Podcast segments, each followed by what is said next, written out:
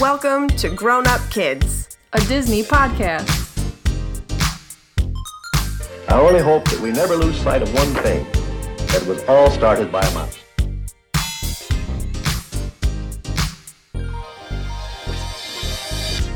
Hello and welcome to episode 36 of Grown Up Kids. This episode is sponsored by Christina Swan. Thank you, Christina. Thanks for supporting us. You and all our other patrons and all our listeners are awesome. I'm Katie, And I'm Megan. and today we're being joined by two new guests. We have fellow podcaster Amy. How you doing? Good. Excited to be here. We're excited to have you. And we also have Lauren. How are you doing? Doing great. Really excited to be on the show. Thank you guys for joining us. We're happy to have two new voices. Mm-hmm. Um, and disclaimer Katie and I are both sick, so we probably sound different, and there's probably going to be some coughing. I apologize. We'll do our best to edit. So. Yep. Alrighty, so Disney profiles, since we've got two new guests, um, we'll have Lauren answer first and then Amy. So, how did you get into Disney? Uh, I can't remember getting into Disney. It's just always been in our house, kind of like a lot of Disney fans. Mhm. Um, my mom would buy all the VHS tapes, and uh, I'm an only child, so I don't know if that made a big difference Woo. in my love for Disney, but that was kind of my go to. like, I would just immerse myself in all the Disney movies and films and just loved, just grew up to love everything Disney. And um, my whole family was kind of the same way. My cousins, my grandparents had Disney in the house. So it was just kind of a family thing. No idea where it came from. I think just everyone loves Disney. So it just naturally is around kids. Yeah. And then I just kept loving it the more I grew up. Still love it just as much. so. I love that. How about you, Amy? So in the 80s, we had cable. so Channel 40 was D- Disney Channel. I can still remember that to this day, and so I used to watch it all the time. And my grandparents on my father's side lived about within two hours of Disney World. So every time we went down to visit them, we would usually go at least for a couple of days during the trip to Disney World. So I went to Disney World a lot as a kid. Very exciting. And other than that, like like Lauren said, it's just kind of always been there. Disney, you know, part of your life type of type type of a thing. My first childhood memory is from Epcot, is from Disney. I can say like so it goes that far back. That's awesome. I kind of like wonder if mine is, but it also could just be because of home videos that like I've watched. But I think that my first memory is at Magic Kingdom. I don't know. My first memory has nothing to do with Disney. Lame, Katie. I was building Legos with my dad, and we made the coolest thing ever. Okay, that's not lame. Did you make a castle? No, we made a bridge. Oh. Maybe it was the bridge to the castle Right. at Disneyland. Exactly.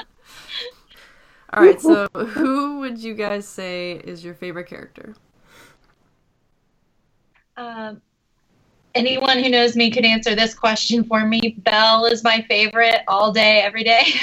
she, um, she's always been my favorite as long as I can remember. Um, when when I was a little girl, I know it was as simple as she was the only Disney princess that looked anything like me, so I could relate to her. She was the only one that had brown hair, um, the fair skin, and just everything like that. I didn't look like any other Disney princess, so I think that's why I originally gravitated towards her.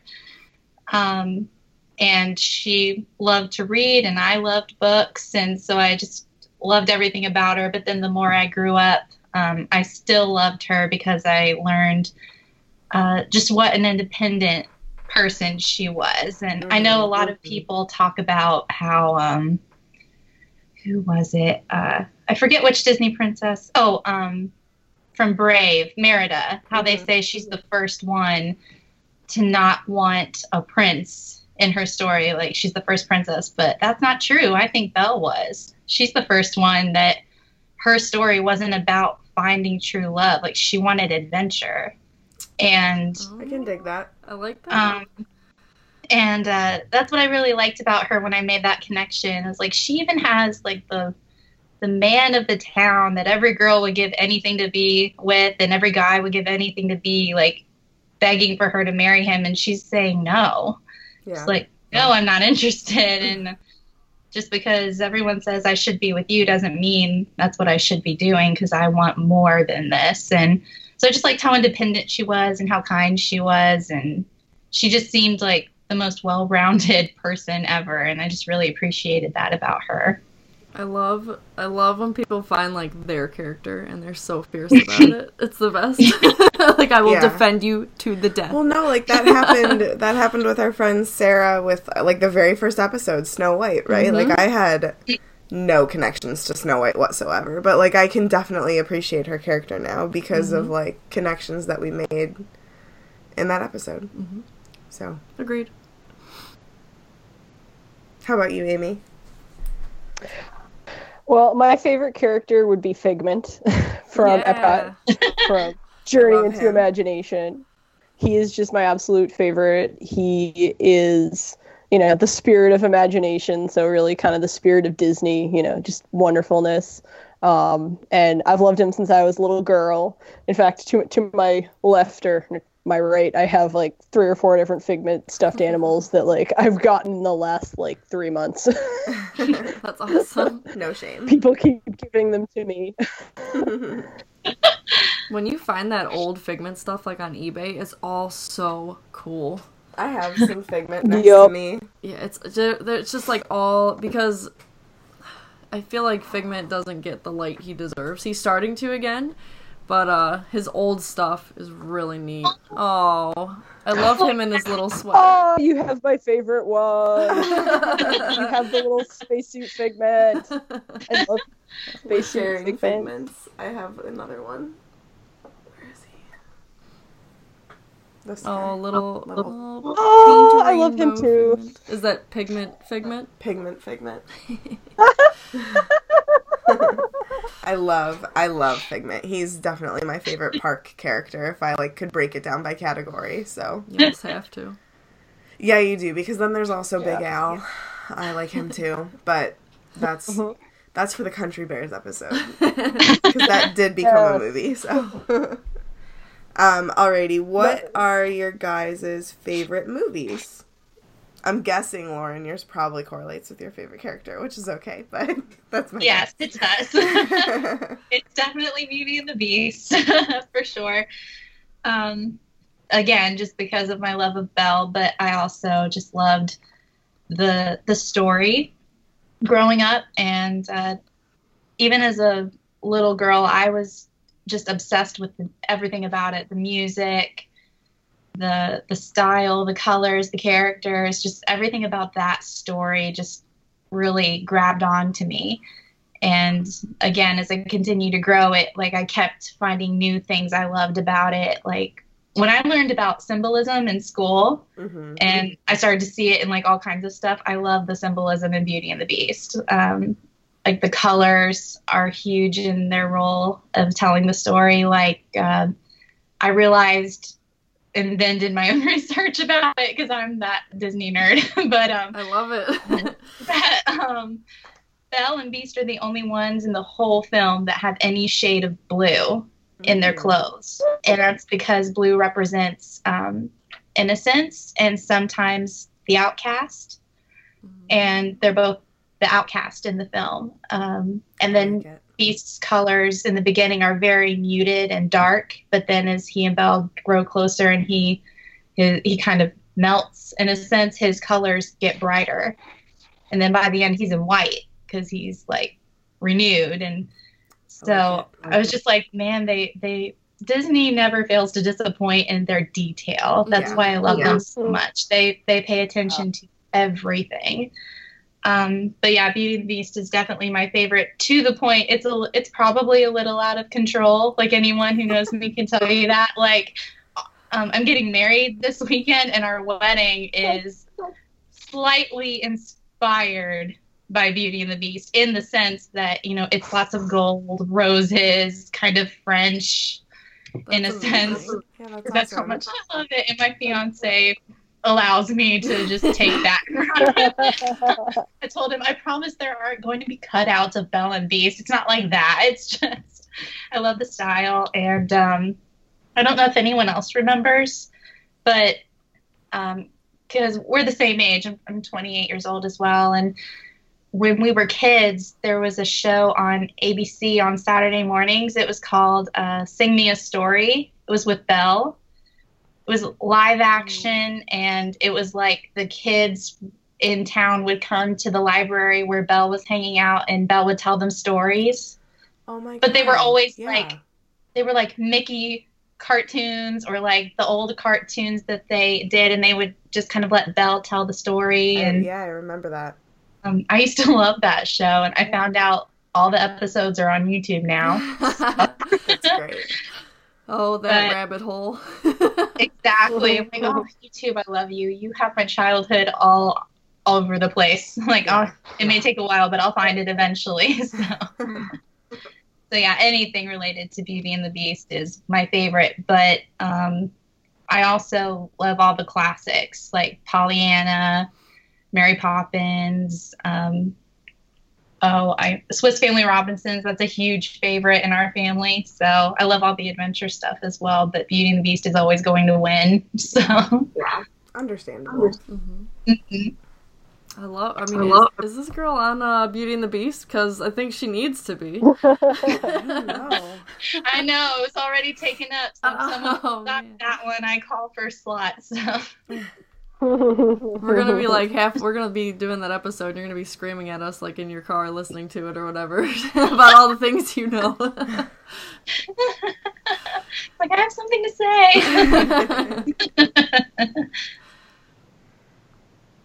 How about you, Amy? So Sleeping Beauty would actually be my favorite Disney movie. Um, as a child, I never really had a favorite Disney princess. I didn't really like super identify with any of them, but I so I just really, you know, Sleeping Beauty, I just loved the movie. It was so beautiful from like both a visual and audio standpoint. Like the music's absolutely gorgeous, obviously.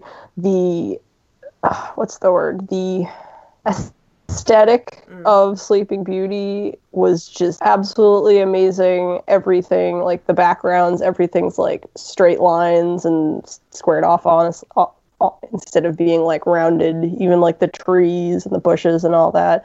I know they did um, Disneyland Paris a little bit to to look, you know, to look more like that from Sleeping Beauty. So I'm really excited to visit there someday. But it just was always my favorite movie. There was a lot going on, you know, with Maleficent and the dragon. It was always just like super exciting. And I I remember when I was little watching when the three good fairies are giving her her gifts, and it was just like like mini Fantasia Yeah. to me. Anyways. yeah, you're so right. I haven't seen Sleeping Beauty in a really long time, and I'm excited to watch it again. It's coming up soon. I know, sort of. Eh, Sooner ish. than Beauty and the Beast. True. Gotta wait a a long time for that one. A little bit. So, if you guys have been to a Disney park, uh, what would be your favorite? And if you haven't, what do you think your favorite would be? Um, it's been a long time, but I have been to multiple Disney parks. The last time I was there, I was, I think I was 12 years old, so it's been a while. But uh, from what I remember, I think Magic Kingdom's my favorite. It just had, I just remember all my favorite moments happened there, whether it was the restaurant we were in, or the shops, or the characters we interacted with. Um, Cinderella's Castle is classic, and Mhm. I, I loved that all the classic things were there. Um, Yeah. So that was my favorite, but it's hard to choose because I also really loved Animal Kingdom, Same. We which got a, we got a Meg over here. I, I don't think I expected to love it that much, but um, it was just so different than everything else they have. You need to go back because they have an entire section dedicated to uh, Beauty and the Beast, and you would probably die. So. Yeah. I'm Magic dying. Kingdom. Yeah. Is, it, is that in Epcot? no, it's Magic Kingdom. It is in Magic Kingdom. Mhm. It's Yeah, in the new I really want to. Fantasyland area in the back of the park. Yeah, you'd probably lose your You mind. You can eat at Be Our Guest, and you can do story tales. Okay, hold on, Enchanted Story time. Oh, yeah. Enchanted Tales with Belle is beautiful. It's like they have the magic mirror and you like walk through it like into Belle's world. It's the I don't know how they do it. It's the coolest thing ever to watch. Yeah. Like it transform into this doorway and then you're like in the castle all of a sudden. It blows your mind. It's beautiful. we do want to take a trip um, in the next few years, like before we ever have kids. We've agreed we Yeah. need to do an adult only trip to Disney. So he, Yes. that's definitely number one on my list for where to go. yeah. You'll like it. What about you, Amy? Epcot. Ep- Epcot, of definitely. Figment. A little bit. Um, so since I was little, me and my brothers, that has always been our favorite park. So even when we were little toddlers, um, visiting Epcot was always our favorite part. We loved Future World. We loved the World Showcase. Obviously, we loved Figment. Um, like when I go to Disney World, I give Spaceship Earth a big hug the first time I see it on the trip. And then I give it a hug goodbye the last time I see it on the trip. We have some awkward pictures, but you know, I'm just hugging Spaceship Earth. Um, I do miss the original like Future World, the you know 1980s ver- version of the future, but you know, it's have to change. But I'm both cautiously optimistic and really excited for the new changes that are set out to be coming to Epcot. Oh, yeah, there's a lot coming. There's I mean like Epcot is going to be like a new park in a couple years. It's Yeah. going to be crazy cool. I think it'll be good changes. I mean, I I am the same way where I like the original things that I saw when I was little cuz it's nostalgic and that's what you fall in love with first, but Hashtag wishes. Oh, well, that's actually not even the first fireworks show that I ever saw at I Magic know, but, Kingdom, like- but it is my favorite. But anyway, that's another conversation. Yeah. Um, uh, but I'm excited for like the resort that's they're gonna build like in the front of Epcot. Yeah. That's gonna be really cool. That's going to be exciting. I really like that you said that you've always loved it, even as a kid, because that seems that's like always considered an adult park. Right, you and know? like whenever, because Yeah. people ask mainly Meg like advice for their Disney trips, and if they have kids, usually she's like, do like a half day at Epcot. I just for the usually kids. suggest that, especially if they only have so many days there. Right. But Yeah. Because it is more of an adult park, but I love that you just loved everything about Yeah. it. That's awesome. Oh yeah, when we were little, my mother would be talking to people, you know, asking for advice going to Disney because we went a lot, and they'd be like, like, well, I heard Epcot wasn't really, you know, good for kids, and she's like, no, go, take your kids, just, just do it all. It's amazing. They'll love it, and everyone who listened to her always had a great time. So yeah, I mean, it's a yeah, it's Well- becoming a. It was more of an underrated park, but now I feel I don't know. But now, I mean, I'm loving it more. They got all these festivals, which we I think we've talked about Oh, a the lot on this podcast. oh yeah, Fes- But- yeah, the festivals at Epcot are amazing. oh yeah, and this is all like my original memories are all pre-festivals, so. Yeah. because I'm a little older than you guys. Just a little. I think that whenever no, I feel like I always remember the the flower and garden festival whenever I was younger. you always talk because about we that. always would go in the springtime. So I think that's the festival we saw the most, but All right, oh, it's my turn. Okay, um what are your favorite what's your favorite Disney memory? Uh, for me, um, I know it's about to change, and next time I would have talked to you guys, it'd be my honeymoon because it's the Disney cruise, and I know Oh, nice. whatever happens, that'll be my new favorite Disney memory. But um, my current one is from my very first trip to Disney World.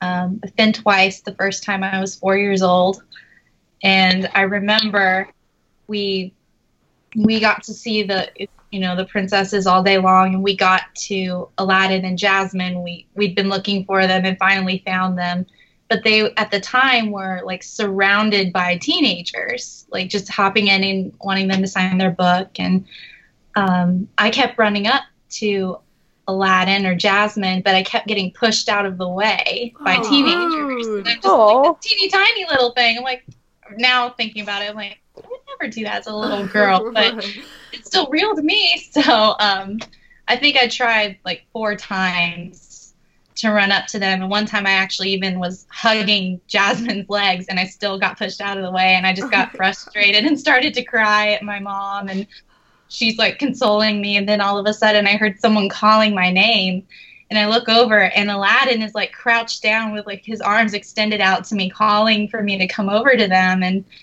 and they, they they just stopped everything to let me come see them but by that time I was too embarrassed and couldn't go back over to them so Oh, um but that's nice but that I just- tried. I know. I thought that was just so sweet now being grown and you can appreciate that just how awesome that was that um those two would stop everything and actually stop people from coming to them because they saw this little girl trying to spend time with them and uh, my mom did take me she went over with me and we did get to talk to them because i was too shy to go on my own at that point but um, but i just really loved that they stopped everything to take the time to focus on me and that they noticed me. That was really sweet. I like that. Sounds like a very Aladdin and Jasmine thing to do. hmm Doesn't it though? All right, Amy, you're up. So it's a toss up, so I'll just mention one and then give you the other. The toss up would be between eating at the chef's table at Victoria and Albert's, Oh, and uh, which, yeah, which would take me a long time to talk about. So we'll just we'll just go to my the other option, which was it did have a solo day by myself one time. Like I've actually gone on solo trips since then, but uh, in 19 no 2013 um, i had gone or 12 12 or 13 i had gone down for the princess half marathon and my parents came and then they went off to florida and i went with uh, julie and my other our other friend amanda. Julie had gone home and amanda was like four or five months pregnant so it was the last day of our trip and she was just exhausted. So i went off on my own and did like my solo disney day and i was celebrating my, my birthday and it was just like so much dig- Disney magic. Like I wasn't asking for anything. It was just like I realized I just said like eight times. I'm sorry. Um, it was. I went to the Brown Derby and Oh, that's good. they surprised me with dessert, which was just like amazing. And then I hopped around the different parks and I ended at Magic Kingdom because Magic Kingdom was ha- having the extra magic hours. And I'm one of the last people out of the park type of a situation. And I'm just like high on Disney magic. And I get on the bus and I'm just like talking to everybody around, get back to my hotel, and the bus driver like stops once we get to our stop, and he's like, "Hold on, hold on," and he pulls and he grabs this box and he opens this box, and it's these big giant plastic like costume jewelry rings, and he's like, "Princess, have a ring," and I'm like crying as he's like giving me this ring and I still have it. It's big and purple and I love it. And it was just kind of like a cherry on the Sunday that was my Disney trip. That's awesome. that's amazing. I um I've never had a chance to do solo day. I don't know if I would now that I'm married to somebody who loves Disney as much as I do, so but that's not a bad problem to have, so I'm can't complain. Well, like you might have, like when we worked there, you might have before. I guess, yeah, Like, like, not a solo had- day, solo hours. I had some time to just do my thing Yeah. before like my shift would start at Disney. Yeah. Those were some long days. Whew. yes, they were. Alrighty. So, today we're going to be discussing Johnny Tremain. Now that we've gotten Disney profiles taken care of. Mm-hmm. Run, Johnny, run. That's what the poster says. I don't know why, because it's Paul Revere's ride, not Johnny Tremain's ride, but. and he rides a horse, so he's not even running anyway. I don't know. I know some people. he had to run across Boston. I know some people wait to like hear if I liked the movie or not before they go and watch it before we like actually start discussing it. So I just wanted to give the disclaimer, guys, that I really liked this movie. so I have a new section. if you Next thumbs up or thumbs down. so if you have been waiting to find out if I fell asleep for the movie or not, I didn't. It was really good. I enjoyed it, and you should watch it before you continue listening. Agreed. It was a really good, really good movie. All right, so it's time for the 30 second Disney Dash. Oh, I'll let you do it by yourself. I'm sorry. That's okay. Who wants to go first? I'll go first. Okay. Meg's leading off. No prep, I never did. as per usual.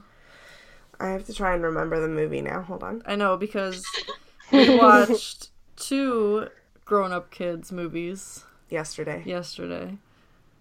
Which I guess I didn't realize that's kind of what we call it in our head. Oh, we have to watch a movie for grown up kids.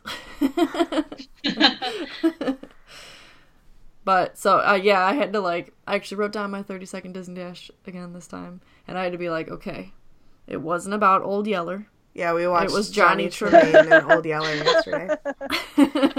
Two drastically different movies. Very. Are you ready? I think so. Okay. You sure? hmm All right. On your mark, get set, go. So Johnny Tremain is an apprentice uh, for a silversmith, I guess is what you call it. I'm talking too slow and I'm going to use up all my time. Um, and he injures his hand and can't use it anymore, so then he loses his apprenticeship and tries to find another job. He ends up joining the Sons of Liberty. And that's when we watch the Boston Tea Party happen, and Paul Revere is there, and we watch how the wharf comes. I'm done. Yep, you are. that buzzer's gonna go off. I knew that it was time. but but you did good with what you had. You know what I mean?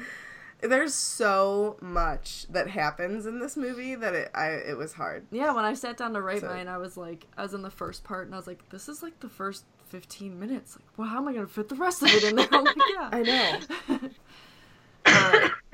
Yep. How about we have one of our listeners go? Guests. I can do it. Guests. They're also right. listeners. I know. Okay. We're having a mini argument over here. Okay. Hashtag mine. Okay. Are you ready? There we go. I'm just moving it. Yep. I'm ready. Okay. On your mark. Cocky Silversmith apprentice. Oh, sorry. You're so eager. we'll say go so we can hit the timer. Okay. okay. Right. oh, I laughed and now I'm coughing. Okay, go ahead. On your mark. Get set. Go.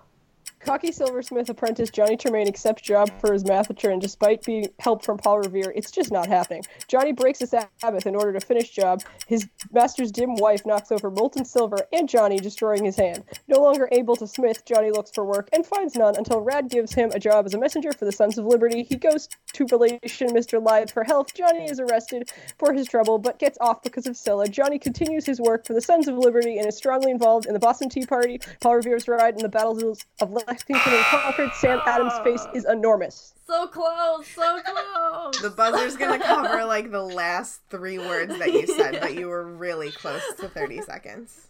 Yeah. That was good. That the, was the really last good. three words were important. that was good.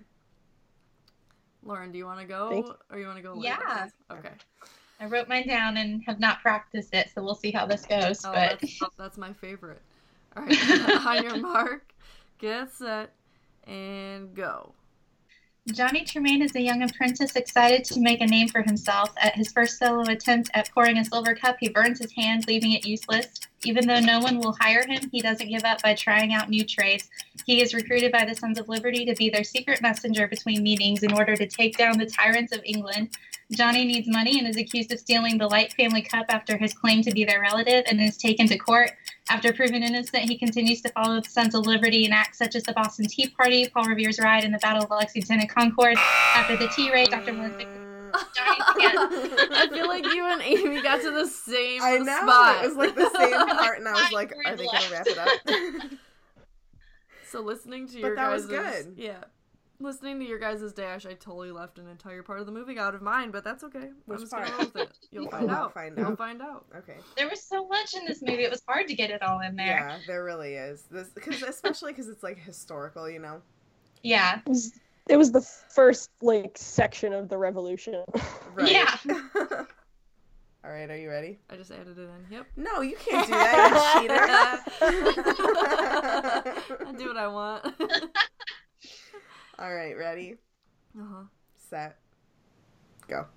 A young boy named Johnny Tremain is an apprentice to the silversmith. A rich guy named Lyte comes in and wants a special cup made. Side note, him and Johnny are related. Johnny tries to make the cup, but ends up burning his hand and fusing his fingers together. He can't find work, but eventually finds a home with the Sons of Liberty, a rebel group who are against the Redcoats. They really, really don't like tea. Johnny goes off to court, but gets off. Paul Revere has his ride, and Johnny gets his hand fixed. 21 seconds. Nice. She's such a pro. I suck at It it. really Thank you. is. Thank you. So what did you leave out? The court scene. Oh yeah. Thanks, guys. I actually really like that scene. Yeah. Yeah, it was good. It was I, I was I It was a thought so because like I have zero memory when it comes to like history from high school or anything that I learned ever pretty much. I was like I was just like what happens? He I better not get angry at this. And then I didn't, so it was okay. and then I didn't. Yeah. Yep. So like to be honest here, I knew what the Boston Tea Party was, but like I didn't understand the whole concept of it and like what mm. it really meant. Or I'm sure I learned it, but I've just forgotten cuz it's been a while since I was in school. Same, it's okay. So now I just focus on like typefaces and measurements and design stuff. Yes, Amy. So, so I actually in fifth grade got to go to the Boston Tea Party Museum, which is fun. in Boston Harbor, and it part of it is like a quote unquote living museum. So it is a refurbished or whatever you want to use the word rebuilt tea ship. And you get to go and walk around and see how it was, and then take big fake boxes of tea and throw them off the sides. I was just gonna ask as like a joke if you got to throw tea, and it's real. Yeah, they're they're on big rope. They're on these long ropes, so there's like four or five boxes, and they just like pull them on. But uh, um, That's awesome. recently, and of course, I so the date was recently. That was the anniversary of the Boston Tea Party. They kind of had like some other sort of reenactment, and I was really bummed that I couldn't go because I wanted to see how that went down. New bucket list item. I need to throw tea off the ship. Yeah. I have to. Well, when we go to Boston, we'll have to do that. I'm down. yes, lots to do at Boston. Alrighty, so some history on Johnny Tremain. It is a film from 1957. Uh, it is based on a children's novel of the same name by Esther Forbes, retelling the story of the years in Boston prior to the outbreak of the American Revolution. The movie was directed by Robert Stevenson. Um, it was made for television, but first released to theaters. That's Walt's thing with these lately with these live actions. Yeah. Or he'll like take a show and make it a movie like Davy Crockett. Davy, Crockett. Um, so Walt understood the new technology of color television and filmed his Walt Disney anthology television series in color. Um, but the show, which was known as Disneyland at that time, was broadcast in black and white. So after its theater run in 1957, the film was shown in its entirety on television in two episodes in color, then known as The Wonderful World of Disney. So it like changed because it's wonderful now that it's in color, right? um, so rather than as a complete film on a single evening, it was on two nights in November of 1958. Hmm. All right, going into those fun facts. Fun facts. Ooh, our cat's getting yelled at. I wonder what he did. He's a troublemaker. All right, so as Meg said, uh, this film started with the book Johnny Tremain, a novel for old and young, by the Massachusetts historian and novelist Esther Forbes. She's also the author of Paul Revere and the World He Lived In, which won a Pulitzer Prize. So based on all the the research she did for that, that's how she came to write this book on Johnny Tremain. Uh, it was awarded the Newbery Medal for Most Distinguished Contribution to Children's Literature of 1943, and it's been in print ever since. I kind of wouldn't mind reading this because I really Yeah. did like it. Um, it's ranked 16th on the list of top selling books for young people, and though Johnny is a fictional figure, the novel is historically accurate. So for Walt, history was indeed all about the story, and he recognized a good historical story when he read one. We see this a lot with all these live actions. He's a super history buff, I think. Yeah, I agree. and just loves like Oh, yeah. that adventure I don't know Adventure character. is out there. Exactly. So reportedly, Walt actually personally invited the author Esther Forbes to the film's opening in Boston, which she attended in style via limousine. I bet that that was so cool for her though. Oh yeah, like I don't know if. I don't know if like when you write a book, you probably have like dreams of things happening, but like she's writing like historical books. She probably doesn't think anything like that's gonna happen to her, you know. Right. Yeah. And yet here comes Walt inviting you personally to this party. So Johnny Tremain was directed by Robert Stevenson's. Robert, Ste- it was Robert Stevenson's first Disney film.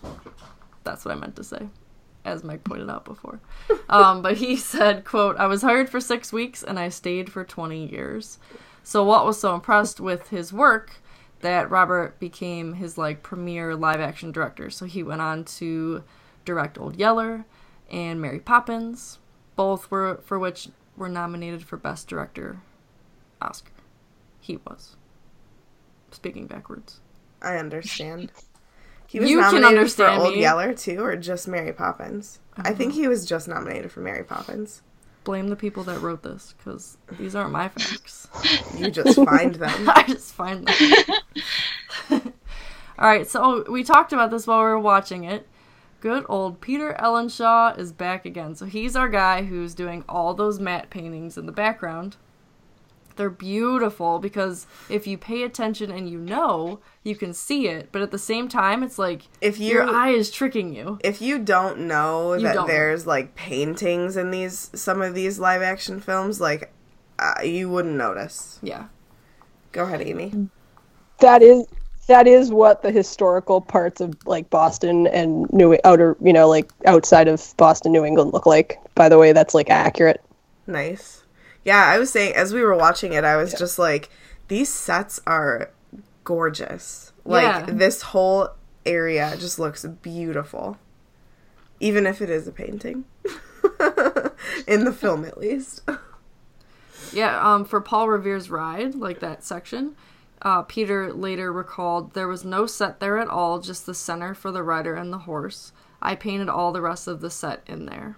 That's crazy. So he even like incorporated like a surprise patriot popping his head out of an upper story window, just to like I give it thought- that realism. I thought that he and I was like, hold on, is this a painting or is that like a set? I actually like legitimately I remember seeing that and like having that question in my mind as I was watching it. Yeah, this guy's got some skill. That's for sure. Um, so Walt's daughter, Sharon Disney, actually appears as an uncredited role as Dorcas, who is one of Johnny and Cilla's young friends. Is Cilla Syl. the girl? Yes. Whoever wrote this calls her Cilla. we know Got her it. as Syl.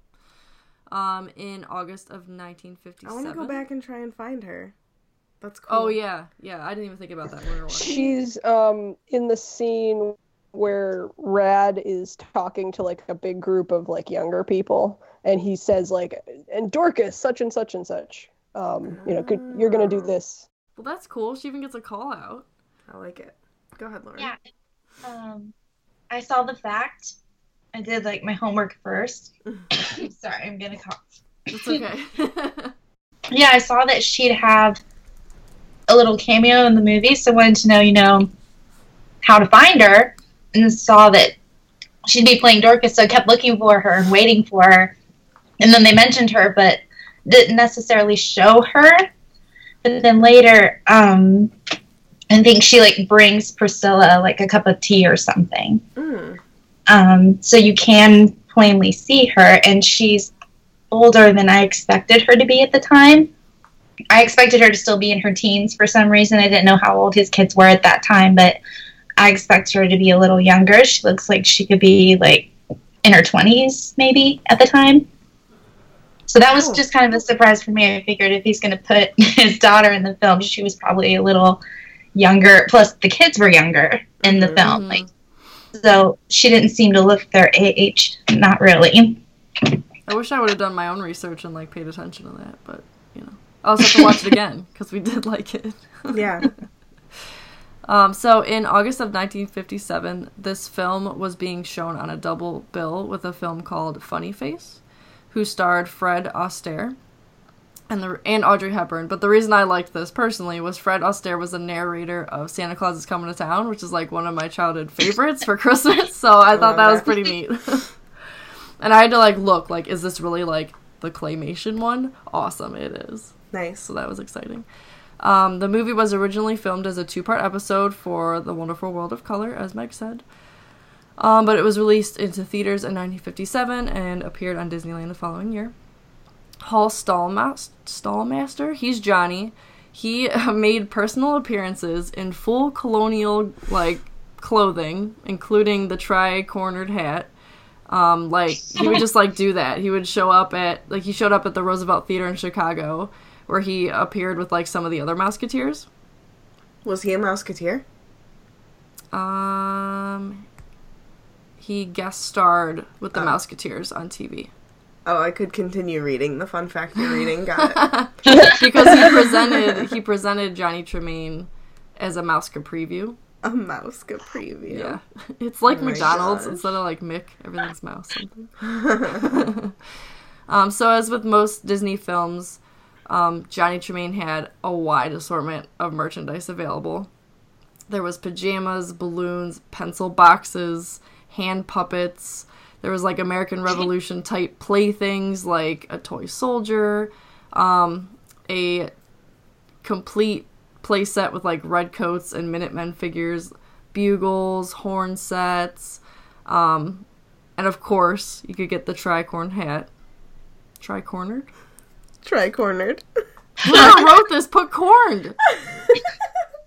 well, maybe you should read it. I did read it. I just did these notes a while ago. Um, but you could get it in two styles, wool and felt, and three sizes. So people were kind of like wondering if it would like challenge the coonskin hat for Davy Crockett, but I mean it did well, but it was it wasn't Well, I'm just saying that. they still sell coonskin caps in Disney World today, and I don't believe that they sell Johnny Tremain replica hats in Liberty Square. Though they should. That would be kind of cool. Yeah, you know, I've been asking you since my first trip to Disney World to buy me a coonskin hat, and you still won't. You say no every I mean, time. like you literally I literally want it. don't need one. Especially now, because now I can appreciate Davy. I want it. no. All right, everyone, let's start a revolution of our own here in spirit of Johnny Tremain. Let's have Meg buy me a coonskin hat next time we go to Disney. I You want can count out your quarters for that one. for that twenty-five dollar coonskin hat in Worth it. Worth it. So as I said, um, it def- definitely didn't uncrown Crockett's cap, but those um, those tri-cornered hats are still like rare collector items today. So if you have one, you could probably sell it for a pretty penny on eBay. I'm gonna look up if there's any on eBay right now, see how much they are. Will you buy me one of those? Sure. Why would you buy me a coonskin hat? Alright, so Johnny Tremain was translated into a comic. There was two comic books published, um, and fans of the funny pages could open their Sunday newspapers, and the Walt Disney's Treasury of Classic Tales would showcase Johnny's escapades. Um, so the Sunday comic version of the film was featured in 58 newspapers from coast to coast, with a combined readership of 40 million enthralled comic fans. Jeez. So, starting on April 7th, 1957, it ran in the Color Funnies for 13 consecutive weeks, which is kind of cool because there's like 13 colonies and that kind of like all ties in. And it came to a smashing conclusion on June 30th, just in time for the 4th of July. So they. they uh, Was this as popular as Peanuts comics? I don't know.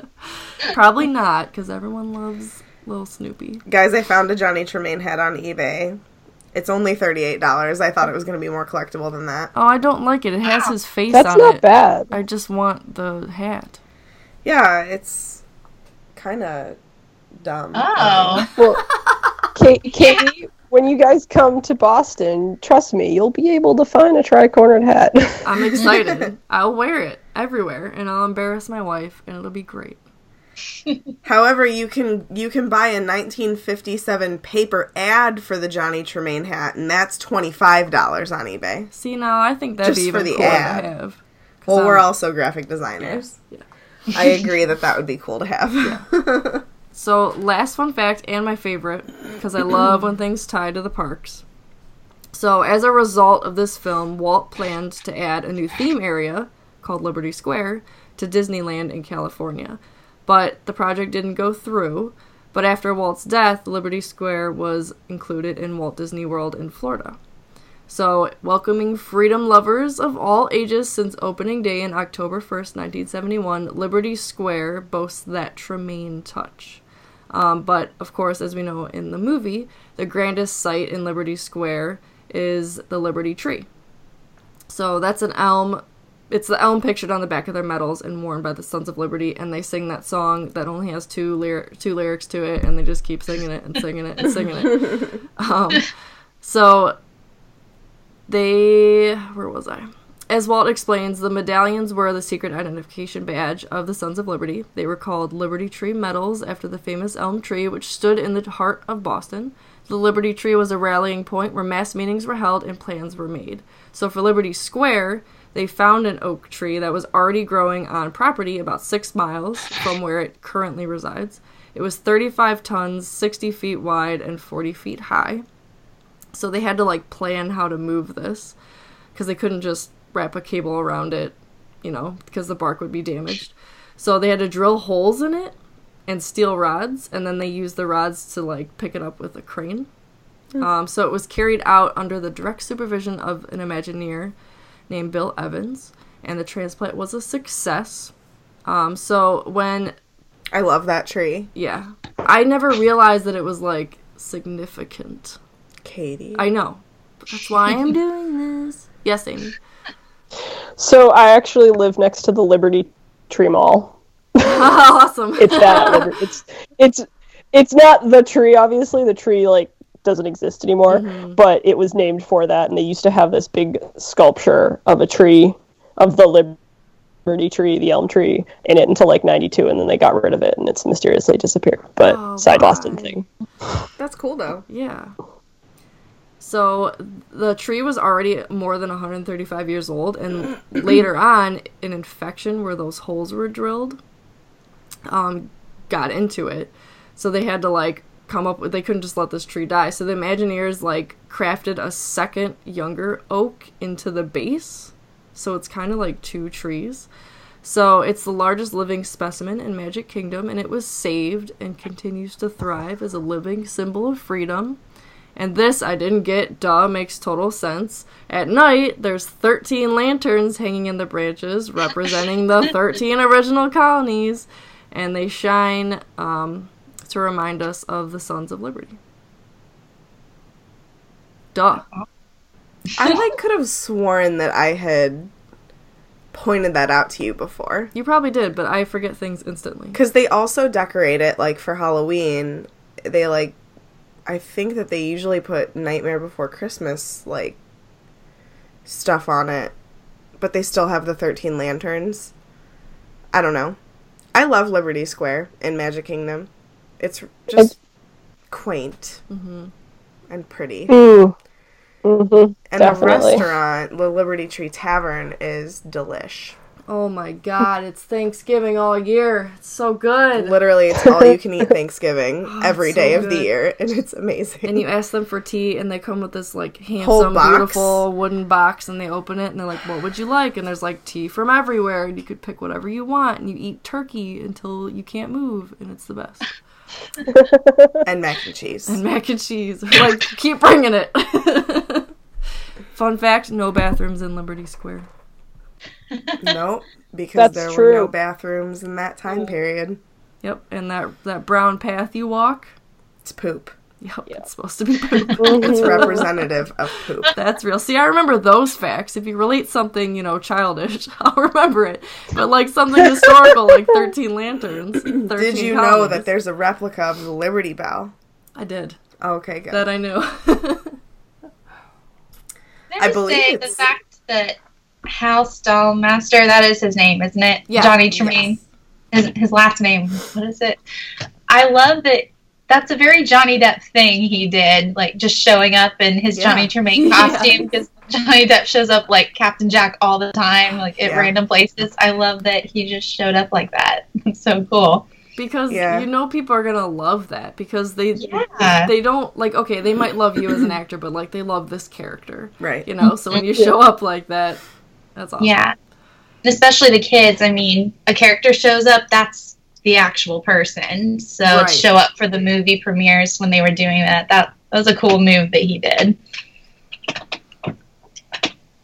So um, I just feel that the guy that Hal that plays Johnny Tremain is like the 1950s version of Zac Efron. Did anybody else see that? Yeah, I did. Yeah. I was wondering who he looked like He's quite attractive. he's cute Yeah, he definitely looks like a Zac Efron. and like Yeah, it's- usually I hate like you know the little tail in the back and I still He do but made he wore it pretty well He made it look cute. yeah it was okay They were all so terrible. sorry, sorry.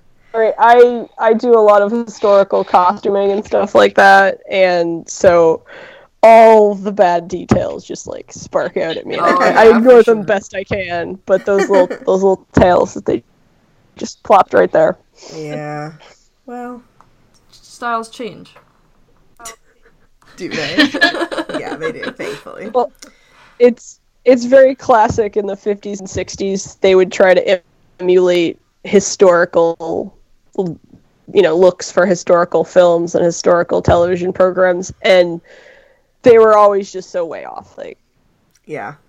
so yeah Cilla's hair for example is like a 50s version of a 19 uh, no sorry 19 1770 something hairstyle and it's just looking at it i'm just like what's going on there Alrighty, so we've got our characters. Um, first up is Johnny Tremain, Zac Efron Zac Efron. um, so in your fun facts, you say that he is a fictional character, but like the story is historically accurate, but like he isn't necessarily a real person. Mhm. Or he's not a real person. Not necessarily. He's not a real person. right Um, but I like how I I like his story. How like he has this dream to be something. you know to be like he you know he's an apprentice for a reason. That's what he wants to do. But then something unexpected happens. He can't do it anymore. Um, and he tries so hard to get like anything.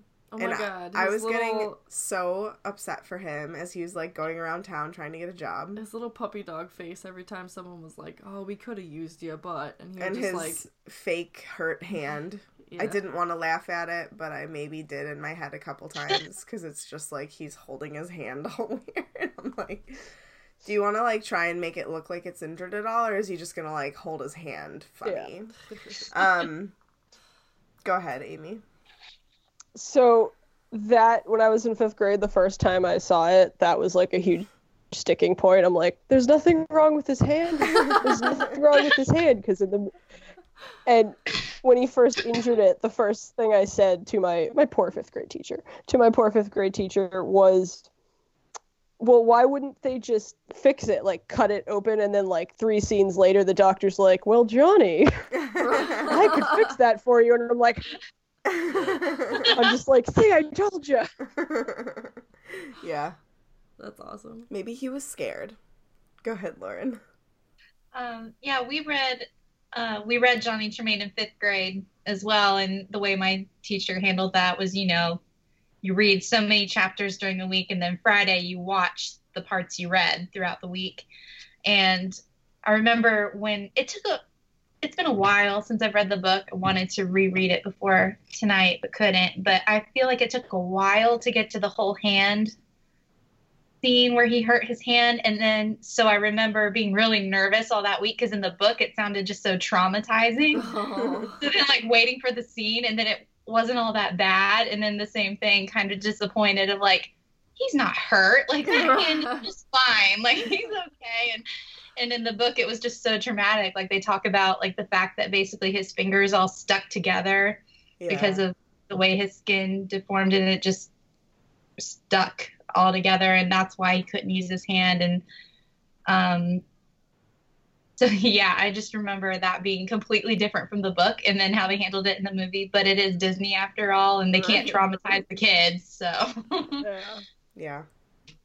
Is that is that the scene whenever he hurts his hand where Stella's just like Johnny and she Yes. just like blurts out of nowhere and I'm just like, oh, she's really upset about this. She just had to look away. I love that part. She kind of like does a dramatic like head turn, like, oh, I can't even look.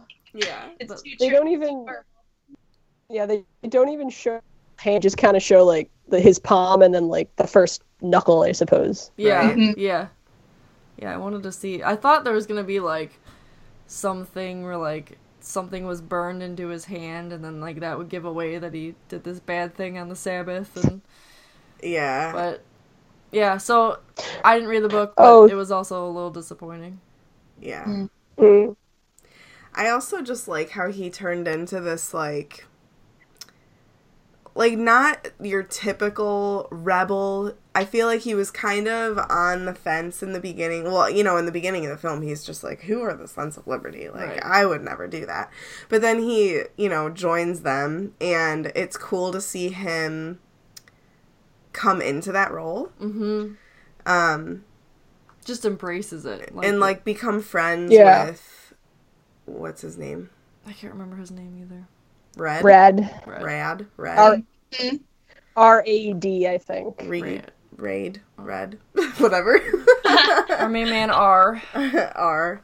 Uh, yeah, like his friendship with him grows, and Johnny really steps into the role of like being a part of the team, I guess you could say. Um, the group, Sons of Liberty. I like him though. for like being a teenager, he's kind of in a, in a way he's still very reckless, but he's very mature in another way. I agree. He's got like two very different sides to him. Yeah. Yes, Amy. So, so in the book, Rab actually, I believe, dies at the end at the Battle of Lexington and Concord. And, or no, it wasn't Lexington and Concord. It was before that, but he died in some sort of skirmish with the um, Redcoats, and that's why Johnny actually does get his hand fixed so that he can take up arms in Rab's place. Yeah. In the movie, they're just like, he can write again, yay! I know. they're I like that better. Not that I want Oh, that yeah. guy to die, but Better. right. it shows more of Johnny's character, Yeah. as a book will. Right. Yes. Um, Well- go ahead, Lauren. Sorry. Also, reading the book because I haven't seen the movie since the fifth grade. Because, um, but I just remember that was one of the first books I really loved as a kid. But um, I felt like in the movie Johnny's character was different than the book because I remember when I read the book, I felt like he was like this really cocky, arrogant young teenager like everything i do is perfect and i'm the best at everything and i always have to be the best but then in the film i i didn't get that from yeah, I didn't get his character That from he him. he was more just determined Yeah, he like just confident. wanted to do his best and Yeah. wanted to achieve his goals but he wasn't cocky at all and um because i remember being relieved when i saw the film as a kid like oh he's not a jerk i don't have to the movie either. I like I grew to love him in the book because he does change. Um, He develops a lot in the in the book, but in the movie he was just a really determined kid, and I really liked that because you know they had to cram the whole story in shorter amount of time. So I like that they they always just showed his determination grow instead of having to change his attitude in a short amount of time. I thought that was a really smart move. I like it. Yeah, that's interesting because I didn't. I didn't catch that at all, obviously, because they didn't make it like that in the movie. But it's cool to see that it's different. I want to read the book. Walt But- put his own twist on it. Yeah, he always does.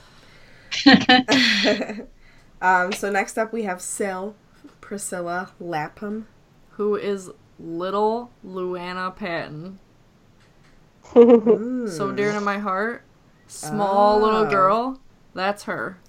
It's Yeah. kind of crazy to see because, like, to me, I was like, "Oh, we just did that movie," but like, this is a there's a huge gap in time between like when that movie came out to when this one came out. No, she should only be a few weeks older. That doesn't Yeah. make sense. um, well, I don't think her acting is very good. I'm sorry. Oh, I didn't mind her. I just don't. I don't know. I don't like her. I'm sorry, guys. I don't like her. Man, you don't like Luana, Luana. You don't like Bobby, her buddy. I like Fess Parker. Alright. He's not in this film, but um, One of the ones he's not in. No, I just think that like her acting is kind of like though I guess some acting in the 50s like was just kind of like this for some roles. It was just like she just would react and her reactions will it's like she wasn't really a part of it. The camera was just on her face and she had to like react to something. It wasn't like happening in real time and like you could tell that it was pieced together. Got it. So it made her not look like Yeah. a good actor. You know what I mean? Mm. What I did like about her character, though, like in the story, is how she comes to Johnny's defense in the trial. yeah, mm-hmm. she stood her ground. I mean, she's the reason why he got off, right? Mm-hmm. So Yeah. Mhm. That's cool. Yeah. Yeah, especially for that and then time she period. joins, like, she joins them, those Sons of Liberty, like, walking through Boston. That's Yeah. at the end, right? and at they're the very. singing that good old song. Oh yeah, Mhm. I like that. It's cute. I like how she's also during, even though she's defending him, she's defending herself at the same time because they're like, "Don't you like him? Don't you have a relationship with him?" She's like, "No, I'm not in love with him. I don't have any feelings for him. He's just innocent. That's all." Yeah. If I remember correctly, in the book, they were not exactly betrothed, but they were like they were intended for each other. Mm-hmm. When Oh, okay. when he became a master smith, they were gonna get married, and they were they didn't like each other per se, but they were like, eh, I can live with her, I can live with him. That's that's how marriage works these days. You know, those days.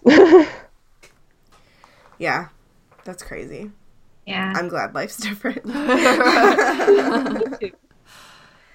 Also, Uh, go ahead. I don't know if you remember from reading the book, but I felt like Priscilla's character was a little different too. It has been a while, so I could be wrong, but I feel like remembering in the book, Priscilla was more soft spoken in the beginning and she kind of found her voice later. Um, but she was always the sweet, kind, um, gentle one. And in the film, I feel like they gave her some more spunk. Like she was a little feisty from the beginning, like telling Johnny, like, that's not a good idea, or should you really be doing that? Or even just standing up for herself if someone said something that she didn't really agree with.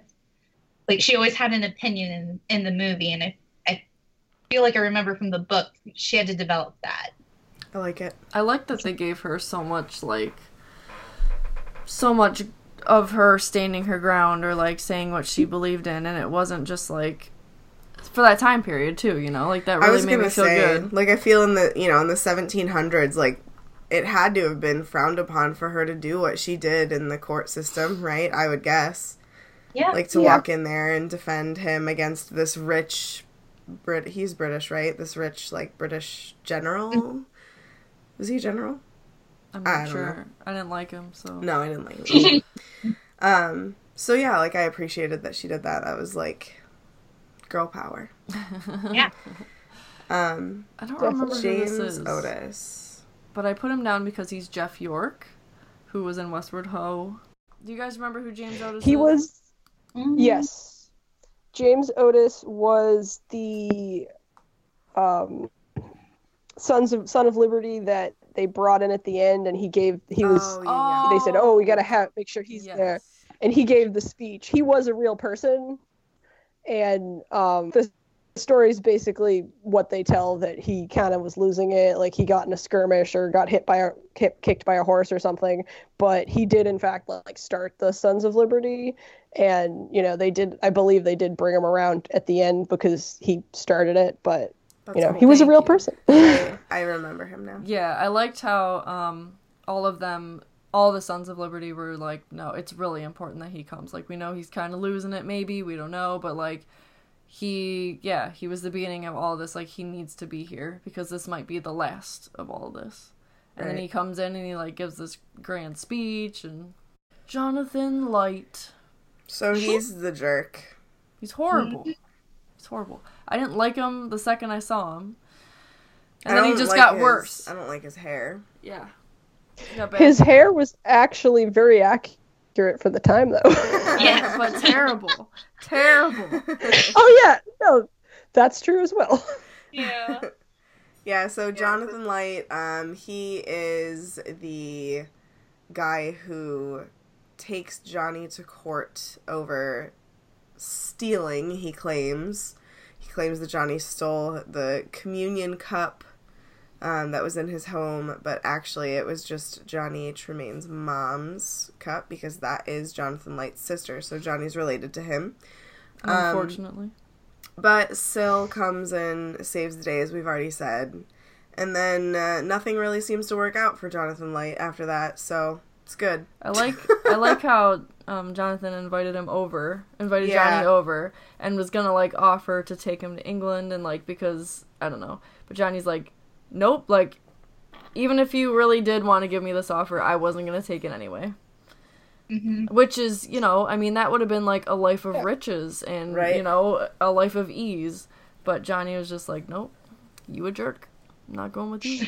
Yeah, I liked at, at the end um, of that whole scene when he he Johnny's walking out and he kind of gives him this look, and it's sort of like a slightly dismissive, but a look of like, yeah, you got a backbone there, boy. You know, Yeah. you- you- I'm a little bit proud of you. a little bit proud of you. Yeah. I like that. It was hard though for me to like he was a jerk. His character's a jerk, but it, at first it was hard for me to separate that because I got so excited when I first saw him because I was like, oh my gosh, it's Sebastian Cabot. Like I love him. He's Bagheera in the Jungle Book and the narrator in Winnie the Pooh, and um, he's in the Sword and the Stone somewhere. I forget which character he is, but he's done other Disney stuff and all the other stuff he did. He's a character you really like, or at least makes you laugh. So I got all excited when I saw him, and then I was like, "Oh, he's the jerk! Shoot!" So, and then just after that, I was like, "Oh yeah, he's gonna be the bad guy. It's okay." But The other two, um, Samuel Adams and Paul Revere, I just thought we should mention because they're obviously huge historical figures. Um, and it was just Yes. cool. Like, even though, as we said, Johnny Tremain is fictional, we see all of these real people Right. and get to learn more about what went on in those meetings, you know?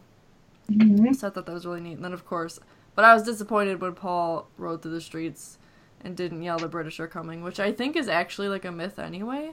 But I just wanted to hear it. Yeah. Didn't he say the red, didn't he say the redcoats are coming? He did at one point, yeah. it historically would have been the regulars are coming, like the regular troops. I guess I, I, I regular regimented. I can't remember exactly, but I know it's the regulars Hmm. were would have been the most similar to the redcoats or the British are coming that he would have said. I just wanted to hear it, man. Oh, I did too. But you know, I'll survive. It's okay. Also, Sam Adams got some got some beer, right? I'm not abusing. Me either. My, um, yeah, his face was enormous. I just couldn't get over that every time I watched like him on the screen, and I looked up pictures of him to see if it was like he just had a really big face, and he did. But I feel like his wig just like made it made it look even bigger. I love that we're not the only ones that like pick apart people not based on their character or anything like that. I know. I'm just kidding. well, it, it's a very nice and enormous face. It's just enormous. it's just you have a large face. I'm just pointing out a fact. yep. Exactly. Exactly. Alrighty, so favorite characters and scenes. I just figured that we'll go in the same order we did the Disney Dash in. How about that? Me, Amy, Lauren, you. Okay. Okay. So, favorite character, um I'm actually going to go with Red, if that's how you say his name. Red, whatever. Red, R, Red. you know. So, I liked how he was kind of like the ringleader of the younger portion of the uh, Sons of Liberty. He seemed like somebody that I could get along with. He seemed like somebody that I potentially share morals with. Um, he doesn't let people walk around, walk over him. But you can walk around him. You can walk around him, but you can't walk over him. Um, but I just like I liked how he had a friendship with Johnny, but also like he was a leader, and I feel like at parts of the movie Johnny looked up to him, and um, I mean he's the reason why Johnny got interested in the Sons of Liberty and eventually joined it. Um, I don't know. I just liked him. There we go. So my favorite scene is I think I'm going to have to go with the Boston Tea Party. It was exciting. It was rebellious. It was historical. Dumb me was picturing like tea bags floating in the sea, and I was like, oh, duh. It would be Loose loose tea. tea. in giant bags. That makes sense. I liked but I liked the the Boston Tea Party. Um, my favorite character would be the doctor that fixed Johnny's hand. And that really more dates back to me as a child when I said that for the entire movie, all I could think was that was they could fix his hand. That was pretty easy. Described fairly early on. Oh yeah, just like do do do, it's gonna be fine. You know, a couple of moments of pain, and then he finally does it, and it's like, yay, Johnny's hand's good again.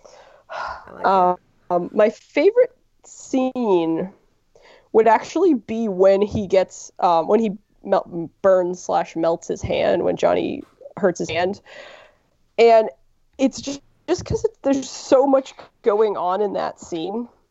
Uh, you have you know they're all in their like church clothes and they're pumping the bellows and they're panicking that the constable is coming around and they're breaking the the Sabbath.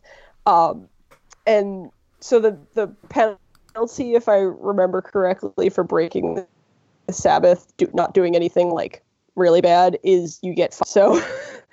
so it nobody was going to jail, but they were still super panicking, and that um, his master's wife actually was the one who made made the whole thing happen. Like she bumped into him, knocked the silver over, bumped into Johnny. Johnny hand down into the silver, and it was it was all her fault, in my opinion. And, was I don't know why, like, but just all that going on. Yeah, she was terrible in the next scene, and it was all her fault. Also, from like a having an apprentice standpoint, even though it was her husband's apprentice, realistically, she and her daughter would have been the ones to like tend to his wound initially, like wrap it up, make sure everything's clean, you know, before he's able to do it himself. And clearly, she just did a terrible job because his hands grew together. Yeah. True. oh man, She was not a nice person. no. No, not at all. Uh, let me see. I think my favorite character is Johnny, uh, mainly because I'm a huge fan of the underdog, Mhm. and poor guy's an underdog through the whole thing. Like, at first, it's because he's the apprentice and he wants to grow in his trade, but he's the new kid on the block, so to speak, and he's got a lot to learn, and then that's taken away from him. So then he's the underdog in the sense that no one will hire him, and now he can't learn a trade, and then it's he's starting all over with something else. But um, I just really like his determination in the film, Mhm. and uh, he's just a really solid guy, and just doesn't let anyone push him around, and does stands up for what's right, and he just has he's got a lot of guts, and I really like that about him, and. So my favorite scene is when I loved that scene where he keeps trying to learn how to ride the horse when his hand is hurt. Because I mean, Mhm. he can't. No one else will hire him to do anything else. He's trying to figure out what can I do, and he takes on this ultimate challenge of riding a horse that. Didn't they say this horse is hard to ride in the first place? Goblin. Yeah.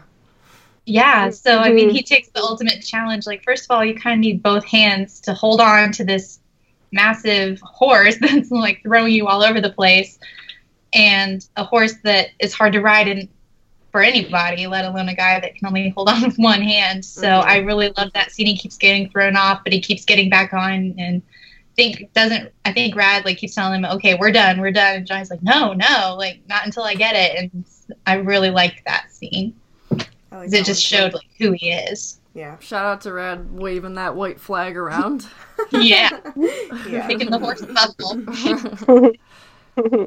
Um, my favorite character is also Johnny, just because he's he's so young and he s- just has so much confidence for someone that young. Yeah. Um, he doesn't let life drag him down, even when bad things happen to him. Um, as Lauren said, like he just literally just got back up again and tried again. He's resilient. Yeah, he's very resilient. I like that. Favorite scene, I usually go with one that made me laugh. So there's a scene, no one's even going to remember it because it's very small. There's a scene early on where Johnny and Rab are talking and they're like eating. They're always eating bread in this movie, which made me hungry because I love bread.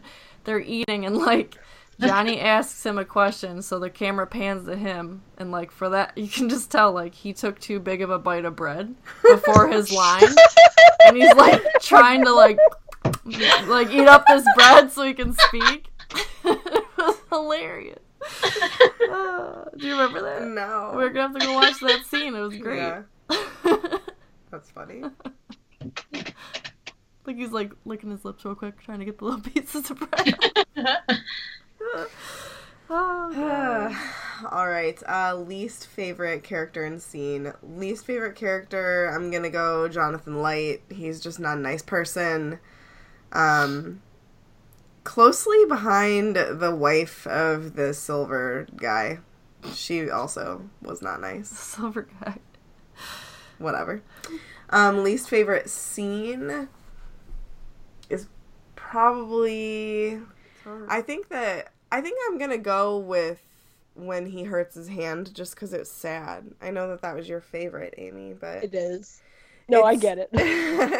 It's a good scene. it's a good scene, but it's sad, and also I didn't like Sill's acting in that scene, so I'm gonna go with that one. Okay, this one's hard. My least favorite character. I think I think I would go with the uh, silversmith's wife. She was just she was just pretty terrible. Yeah. Um, she panicked, knocked over the silver, threw Johnny into it, and then you know blames Johnny months later or weeks to months later when his hands all messed up and just has no she has absolutely no concern or sympathy for Johnny and his situation. She she just goes straight to, well, we aren't bound to him anymore, are we? Because you know he can't do this, and it's, and her husband kind of puts her in her place in a sense. I hate hate that that term, but you know, it's like no, no, his contract's with me. He's a good boy. You stay out of this. Is basically what she he told him. He told her, and because she's just terrible. She's just Yeah. awful. He just stuck up. He stood up for him. Yeah, So, yeah. Yeah, I Oh. agree with both of you. Oh, go ahead. No, no, no. I would keep going. um, yeah, I have to agree with both those answers. I'm debating. I'm like, I don't know which one I disliked more. With um, um, what was his first name? The light. Jonathan. Jonathan. Lyte. Jonathan Lyte, yes, or the silversmith's wife because they're both terrible. Um, but I think I'll have to go with Jonathan Lyte just because, like, he, maybe because he has more opportunity to be horrible. He's in it a lot Yeah. longer, but also just he, um, yeah, he's just really selfish guy. He's so awful to this kid and does goes to extreme lengths to make life harder for others and it's just like at what cost i mean Mhm. aren't you exhausted by now so Yeah. he yeah. but yet he was kind of he kind of brought his own form of comic relief because of how horrible he was it's like you have to laugh at how ridiculous he is so Yes. Yeah. but he was my least favorite character Yes. um least favorite scene it's really hard because i liked the movie It so really it's is. hard to say like i didn't like a part of the movie or didn't care for a part or liked it the least i can't even think of a scene i would say i liked the least but i guess That's a good Yeah, problem the- to have. It's fine. exactly it's like oh, Yeah. good thing i guess i I'm can't right think there of a with part of the movie i didn't like so but yeah the the whole hand scene. I just remember I had flashbacks as a kid reading it and just how sad it was then, and then it was still sad in the movie, even if he looked like he was fine. It's just Yeah. yeah. So burning his hand that was was a downer. Um, least favorite character. I have to say Jonathan Lyte, of course. But I also want to say I don't really like the silversmith himself. I like the part where he stands up for Johnny, but I don't like that he wouldn't just let Johnny try to make this cup or whatever it was. Just let the kid try. Yeah. How else Yeah. is he gonna learn as an apprentice if you don't just like give him something to try on? He's just like, I'm sure I can do it. And if he fails, okay, life lesson. If he succeeds, awesome. This kid's Right. good at what he does. And because of that, he ended up burning his hand. So really, it's this guy's fault. Hmm. Mm, just saying. And least favorite scene, I'm I'm with Lauren. I liked it. Yeah. I liked the whole thing. None of it was like dry or like slow to me. I liked it all. It was an interesting story the entire time.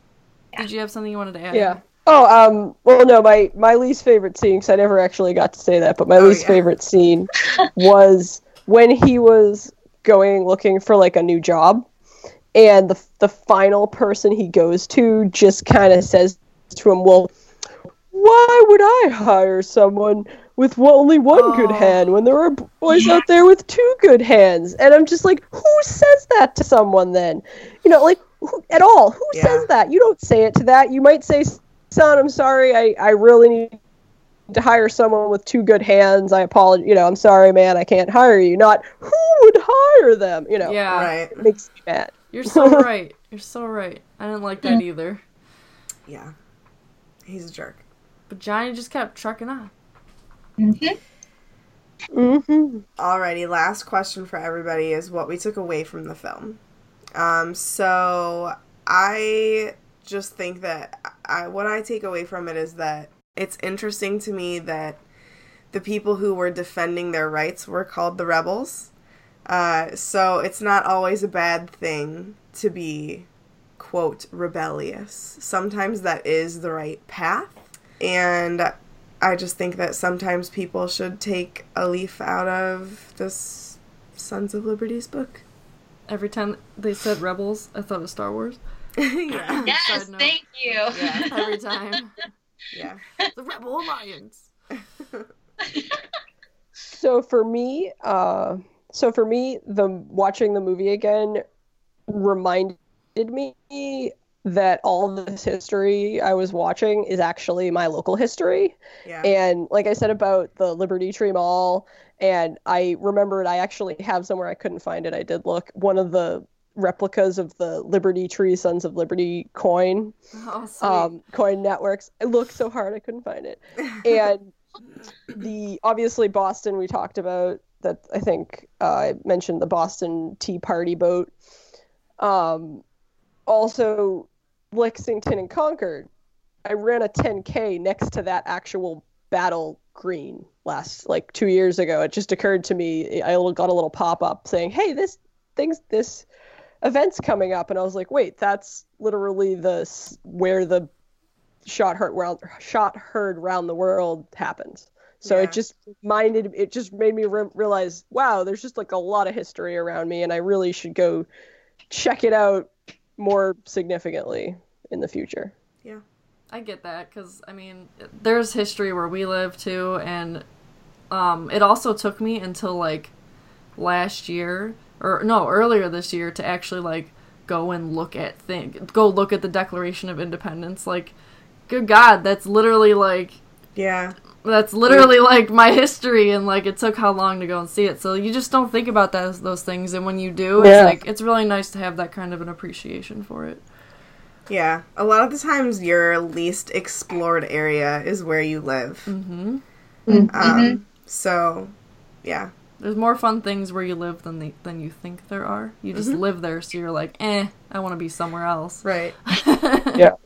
Uh, something I took away from the movie and the story is you don't have to be the main character, so to speak, to make a difference. Yeah. Because um, my fiance actually watched it with me. He's a major history buff, so I knew he'd enjoy this one. And something he pointed out um, made a lot of sense. He was saying, you know, why is this story Johnny Tremain. He's not the one who's in charge of everything. He's a messenger. And yeah, what he did was important and it follows his story, but compared to like other people and what's going on. And I thought that was an interesting point because I didn't see it that way, but um, I like that they focused on him because Mm-hmm. he, um, yeah, he's just a kid who gets down on his luck and then he plays a part in the Sons of Liberty, but he's not one of the main guys out there making a difference, so to speak, from their view. He literally is like sharing secret messages, but that's important too. Like they couldn't have gotten anything done Right. without every single part involved and and then he went on to get more involved and so it, it's kind of like um one of the messages of the story to me was like everybody matters every part is important um it doesn't take a big gesture to make a big difference Yeah. I like that because you can kind of like it's no secret that me and Meg like participate in marches and that kind of stuff, and we like to stand up for what we believe in. Um, and we're not people in power, so I can actually, from that point of view, I can see myself in Johnny. You know, Yeah. like you're part of it, but you're not Paul Revere or Right. Samuel Adams. You know what I mean? But like, if you weren't there, you have a part in it. Yeah. You have a purpose, Mhm. um, no matter how small. Mhm. But Well- so I'll take that away, and I'll also just take away. I mean, don't let life beat you down. Sometimes something horrible can happen to you, but I mean, look what Johnny did. He just kept going until he found something he could do, and then he ended up loving what he did and embracing it fully. Does anybody have anything else to add before we move on to our Disney memory? Two thumbs up for Johnny Tremain. Yeah. yeah Yeah. Two fully functioning thumbs. Yeah. Well, his, his thumb was fine. It was That's his right. so why couldn't he still hold on to the horse reins? You got Well- he can still grab. So it didn't English. fit the Ro- story, Katie. got it. So I guess last minute thoughts. I really liked this movie. I'll give it two thumbs up. Two thumbs up. All right. So this week's Disney memory comes from Samantha Goddard. She says, I have so many favorite Disney memories, but one stands out. It is also associated with some of my favorite Christmas memories. When I was six years old, I got my first boombox for Christmas. Shout out to boomboxes. Uh, with the boombox, I got two CDs Britney Spears and Disney's Christmas Collection. Who else just blasted Lucky a thousand times? Because yes I immediately popped the Disney CD in the boombox and learned all the songs within 24 hours. I will forever love that version of 12 Days of Christmas, while my grandparents will always groan whenever I play it. This that Christmas was also the first Christmas in which my grandma introduced me to Mickey's Once Upon a Christmas. That movie has become one of my favorite one of my holiday favorites and almost 20 years later I still watch it at least twice every Christmas season. It's a good movie. Mm-hmm. Disney has had a huge presence in my life since day one. My grandparents raised me, so I'm very close with both of them, but I often think back to being a little girl who would watch The Lion King, and then suddenly Grandpa would join in, and singing Colors of the Wind in the car on long drives with Grandma. From pictures of me in a Lion King outfit, a Halloween as Pocahontas, as well as a Mulan themed birthday party, Disney has been there like an old friend, a warm hug from my grandma, and a cozy blanket on a sick day. These movies will always bring me back to an easier time, and I'm so glad that I get to be a grown up kid. I love that. My favorite Sh- thing I know that- people call themselves grown up I know. Samantha was just on an episode not too long ago, and I know that she talked about her grandma. Mhm. Um, I think she mentioned Mickey's Once Upon a Christmas. I can't remember, but We're all mixed up with these episodes, guys. I know. But um, but I love that. Yeah, I love. Yeah, I love the extreme emotional tie. I had a Lion King costume. It was like one of those. It was like a whole like walk-in suit that you put on. It was. I know you're you just about. like pulled it up and you were Simba, and then you had this like hat thing that you put on your head that was like Simba's mouth was like over your head, and you were Simba. yes Do you know what I'm talking about? Mm. like a I do. jumpsuit. It's like Yeah. your face was sticking out of the mouth Yes. of the character, which was weird. But Yes. 90s costumes. I was Pooh Bear once. I When was a Pooh small Bear as well child. once. I got mad because this one lady just kept calling me a bear, and I'm like, I'm Pooh Bear. Pooh just Bear. any old bear. So thank you, Samantha, for sharing your memory with us. And I'm sure that we'll see you on a future episode as well. Mhm. Um, so if you'd like to have your Disney memory featured on the show, please email us at grownupkidspodcast at gmail.com. It could be absolutely anything Disney related, so send it our way and we'll be sure to read it on a future episode. Lauren, you need to write in your new favorite Disney memory when you go on your cruise, and then we'll read it. yes, I will. And my favorite thing that happened. It'll be hard to pick, I'm sure. But Alrighty, so thank you to Lauren and Amy. We appreciate you joining us. These today. girls put up with like 20 reschedules and sicknesses, and Yeah, so we appreciate it. we super appreciate it. Um, Amy, do you want to uh, give a plug about your podcast? Well, thank you. Yes, I would love to. so, my friend Julie and I have a podcast called One Little Spice. It is a Disney food podcast, so great companion for watching your movies. Yeah. And um, it's on all the places that one, grown-up kids are on. Uh, we have you can find us One Little Spice on twi- Twitter, Instagram, and Facebook. We're on TeePublic and Patreon.